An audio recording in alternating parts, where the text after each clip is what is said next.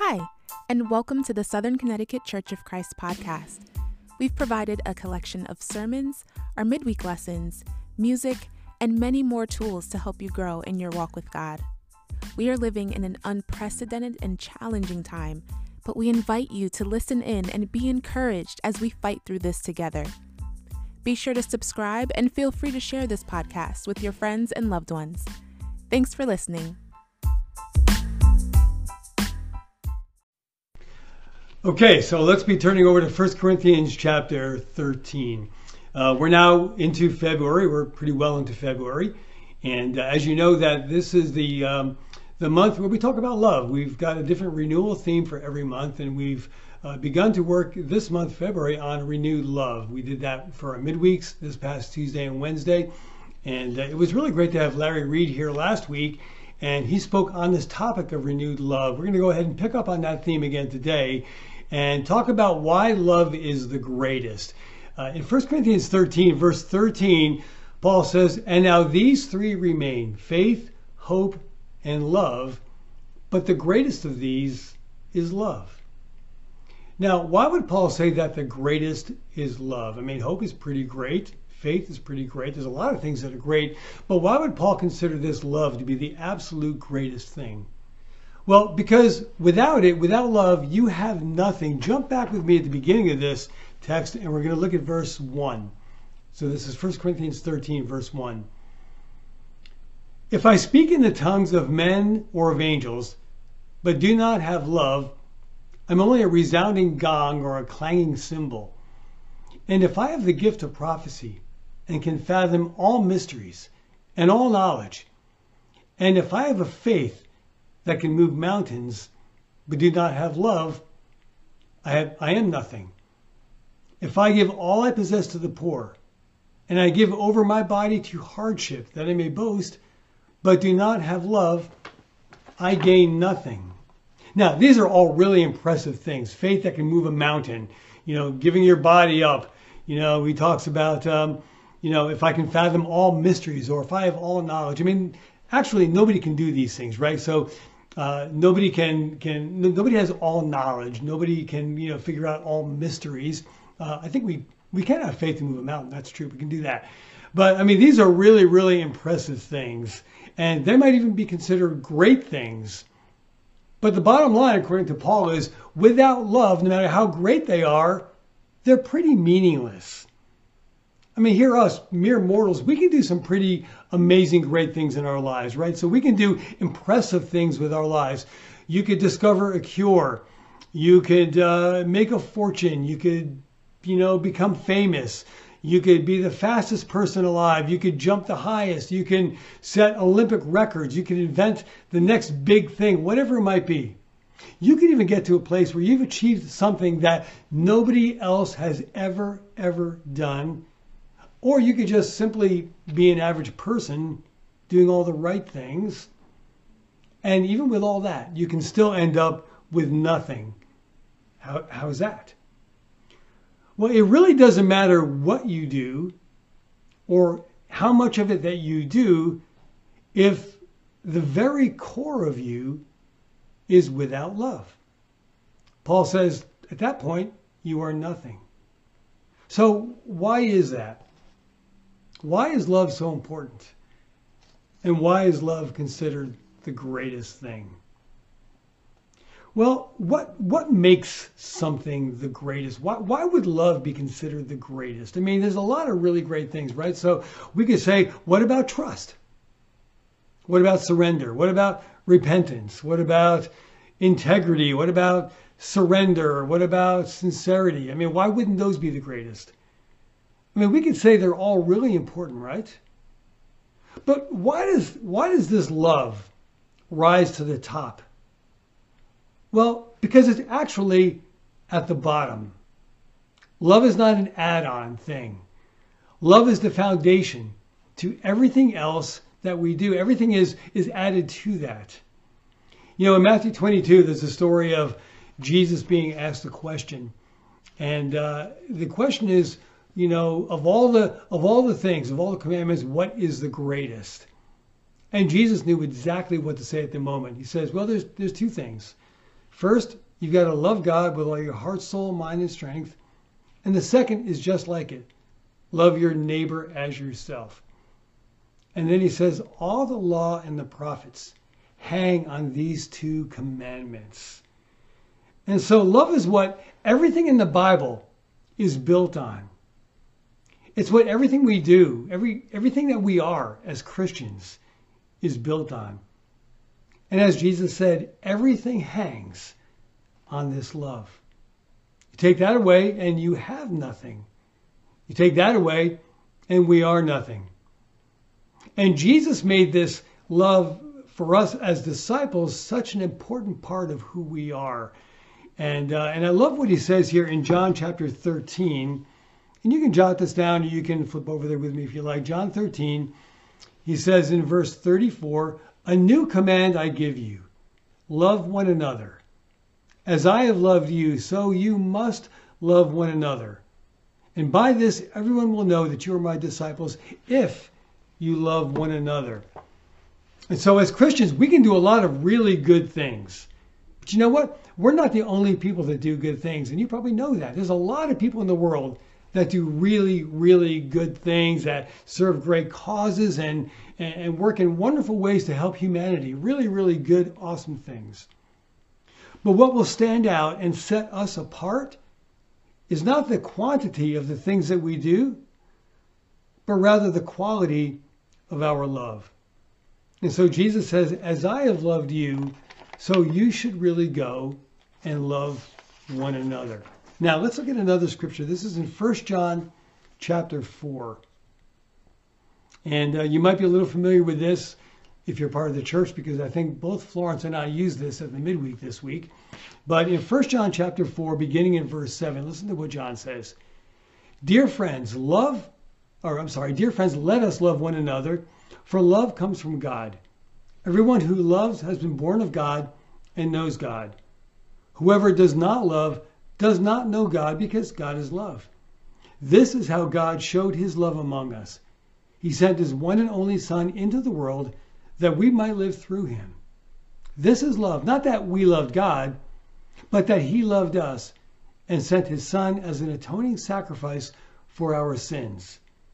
Dear friends, since God so loved us, we also ought to love one another.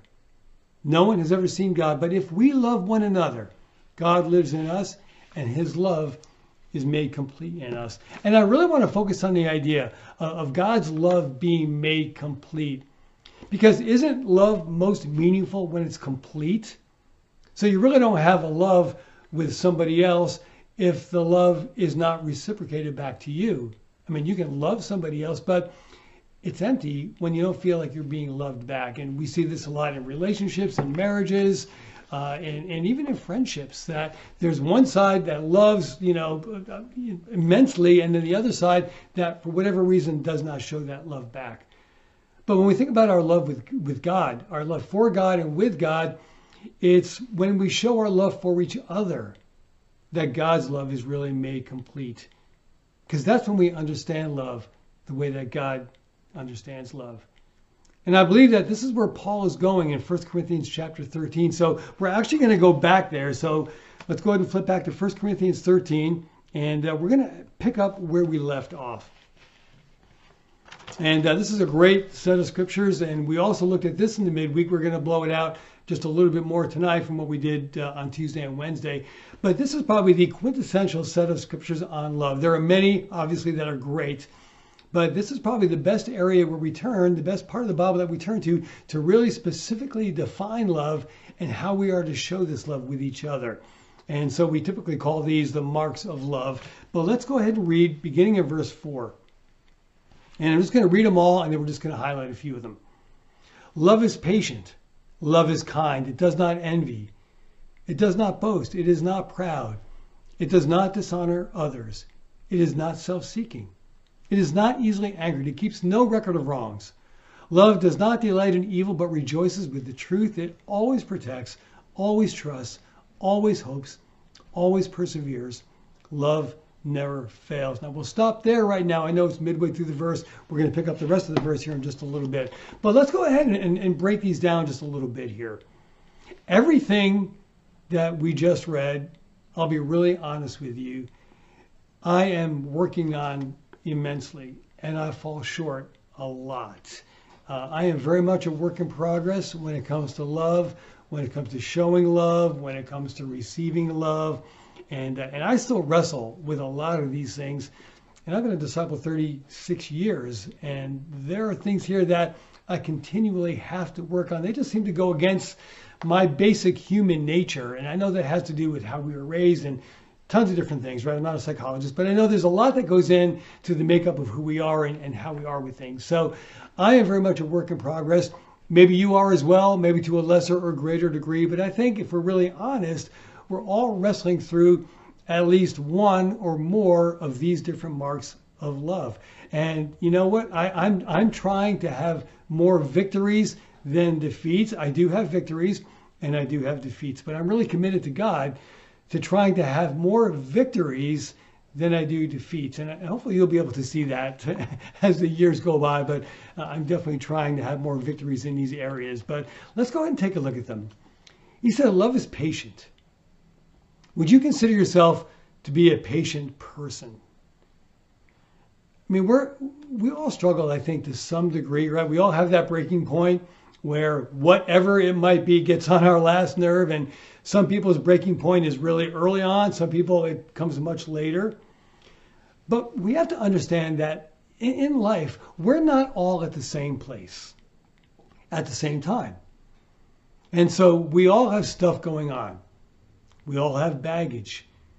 We all have different ways that we process things. And we all have triggers, right? There are different triggers that that influence how you hear something or how you process something that's being said to you or something that you, you see. You know, there are certain ways that we, we respond and we react to things. And we all have different backgrounds that maybe play into that. Or maybe life experiences, whether they be good or they be bad.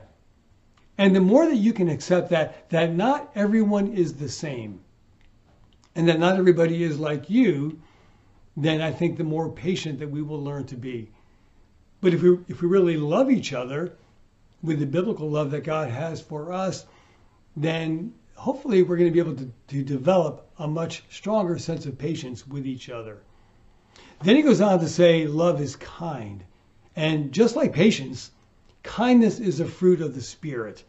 And so it's, it's how you treat people in, in Christ, kindness should, should always be evident. I know sometimes it's not, but it should always be something that, even if we act unkind in the moment, we, we recognize it. We come back, we apologize, just like we should if we're impatient. We come back, we recognize it, we come back, we apologize, we keep working on it, we keep praying about it. But I love the scripture in Ephesians chapter 4, verse 29. It says, Do not let any unwholesome talk come out of your mouths but only what is helpful for building others up according to their needs, that it may benefit those who listen.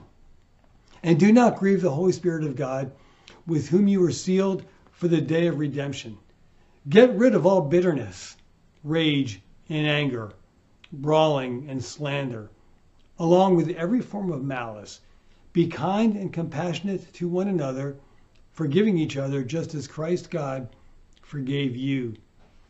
And even if you have an issue with somebody, which we all know is going to happen, because even though we're disciples doesn't mean we don't have issues anymore. Even if you have an issue with somebody, you can still have that issue and resolve things in kindness. We don't want to grieve the Holy Spirit. So let's make sure with all of us that we're trying, no matter what's going on, to still be kind. Then he says it does not envy, it does not boast, it is not proud, it's not self seeking. You know, the thing that I love about the cross is that it levels the playing field. We're all the same at the foot of the cross. I learned that 36 years ago, and I believe it still holds for today. We're all in this together. Nobody is more important than you, and you're not more important than anybody else. It doesn't matter what job you have, what position you have, how much money you have, or how much stuff you have, or what background you come from, or, or where you live. We're all one in Christ.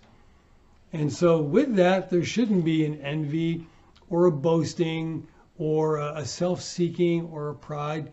We look at each other equally. We're all brothers and sisters in Christ, and we should all live together as just one body of brothers and sisters in Christ. And then he says, keeps no record of wrongs. Imagine if God kept a record of wrongs. I mean, we would all be doomed. We wouldn't have a chance. But God, in his uh, amazing grace, is able to forgive and move on. And we should too also be able to forgive and move on. We all mess up. We're all guilty. We all need to be able to just drop it and, and, and move past it. It's not worth hanging on to. Hanging on to any kind of record of wrongs only increases the bitterness and the chasm between us. So if you need a good talk, have a good talk, whatever it takes. If you need to have a good prayer, have a good prayer. Maybe you need both, probably all and more. But whatever it is, if you feel like, yeah, there's somebody that I've held onto a record of wrongs or I've got an outstanding bitterness to, I really urge you to, to reach out to whomever it is and let's get it resolved so we don't have that record of wrongs, that, that, that guiltiness hanging over each, each other's heads. That's a real bad place to be. But then you get verse 7. And verse 7 is the place that certainly I want to get to, and I think that should be the goal for all of us to get to. It always protects always trusts, always hopes, and always perseveres. Now, as I read this, there is not a sometimes or an on occasion to be found. This is a love that goes the distance all the time and stays intact no matter what. And it's a love that works through things and doesn't bail out. And then he says at the last part, the beginning part of verse 8, this is a love that doesn't fail. And look, I think we all have a ways to go before we can say, yes, I am there all the time, every time. I know I've got a long ways to go before I can say, yes, I'm there all the time, every time. But this is this is what we should be working on. These are the things that we should always be applying ourselves in prayer and in, fellowship with other people about, hey, how can you help me with these? It would be a really great idea to maybe write these verses out, verse uh, 4 through verse the beginning of verse 8, and maybe put that on your refrigerator or someplace where you can just be reminded of these things. Because these are the things that we need to work on. Now, let's go a little bit further into the text. Typically, we stop right there, but we're actually going to finish this. But where there are prophecies, they will cease. Where there are tongues, they'll be stilled. Where there is knowledge, it will pass away. For we know in part and we prophesy in part.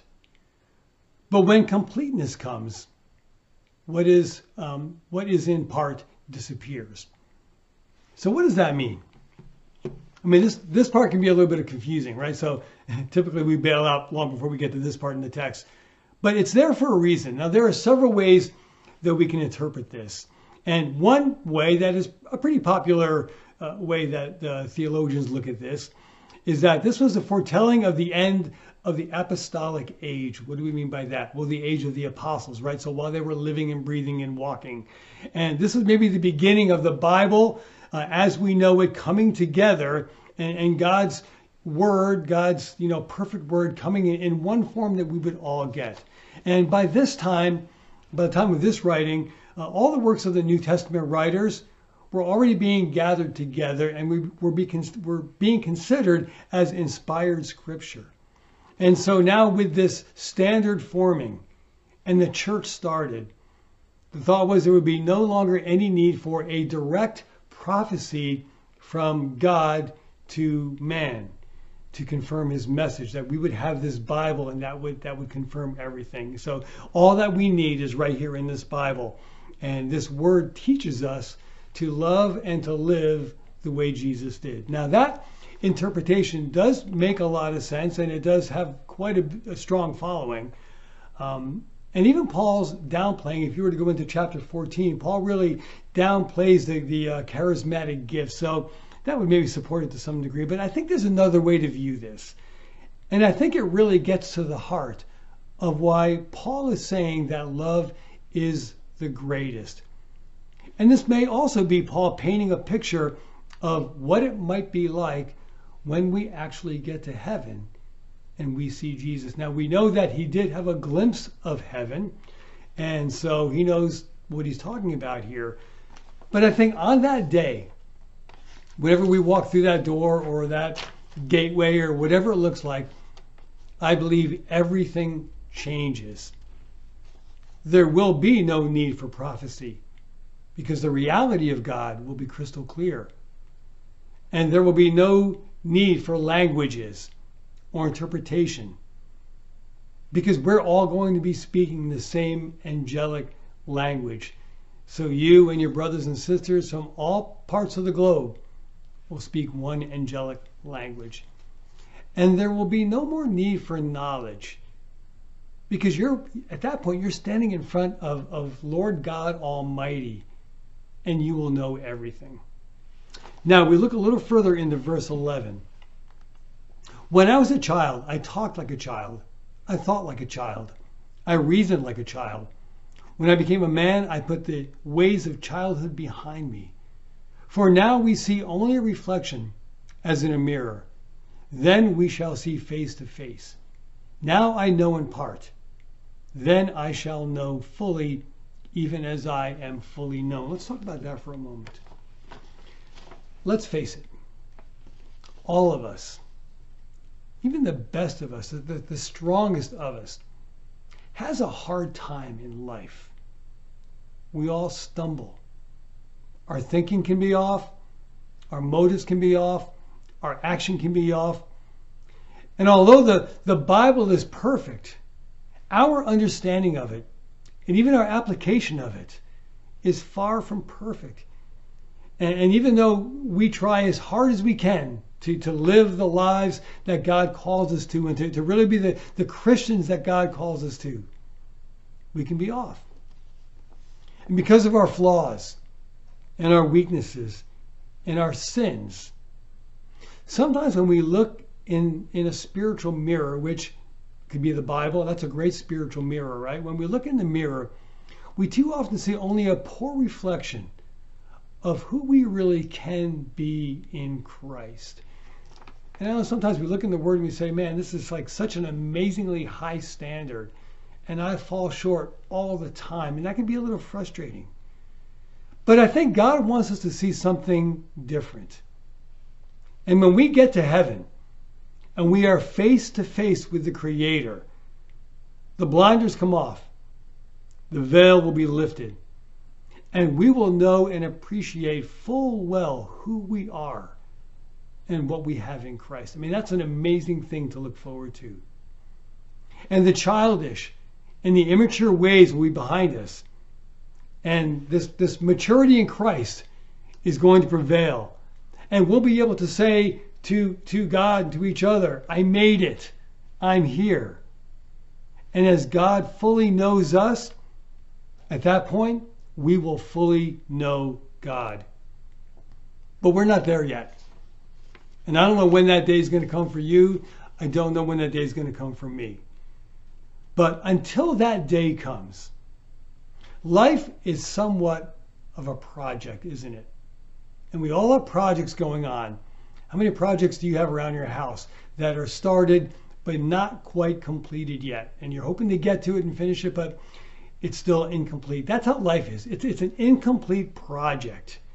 And as with all projects, we have to keep working on how we love because that's a big part. In fact, it's a it's the biggest part. It's the foundation of who we are. We need to work on this love. Verse 13, right? Love is the greatest. And that is the bottom line.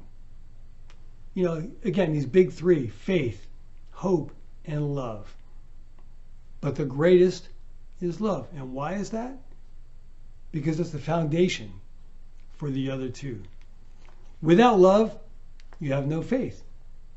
Without faith, you have no hope. Without hope, you die inside and out. But God wants us to live. And love is the greatest because in the end, that's the only thing that's going to matter is the love in our life. We won't need faith anymore because heaven will be a reality. We won't need hope anymore because heaven will be all yours. And when you're face to face with God, love will be the thing that sustains you for eternity.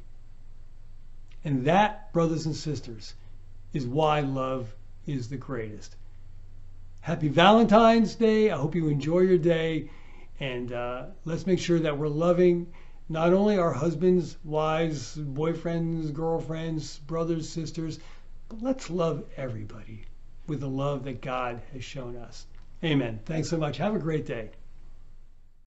This has been an episode of the Southern Connecticut Church of Christ podcast. Please subscribe so you can keep up to date with the latest podcast.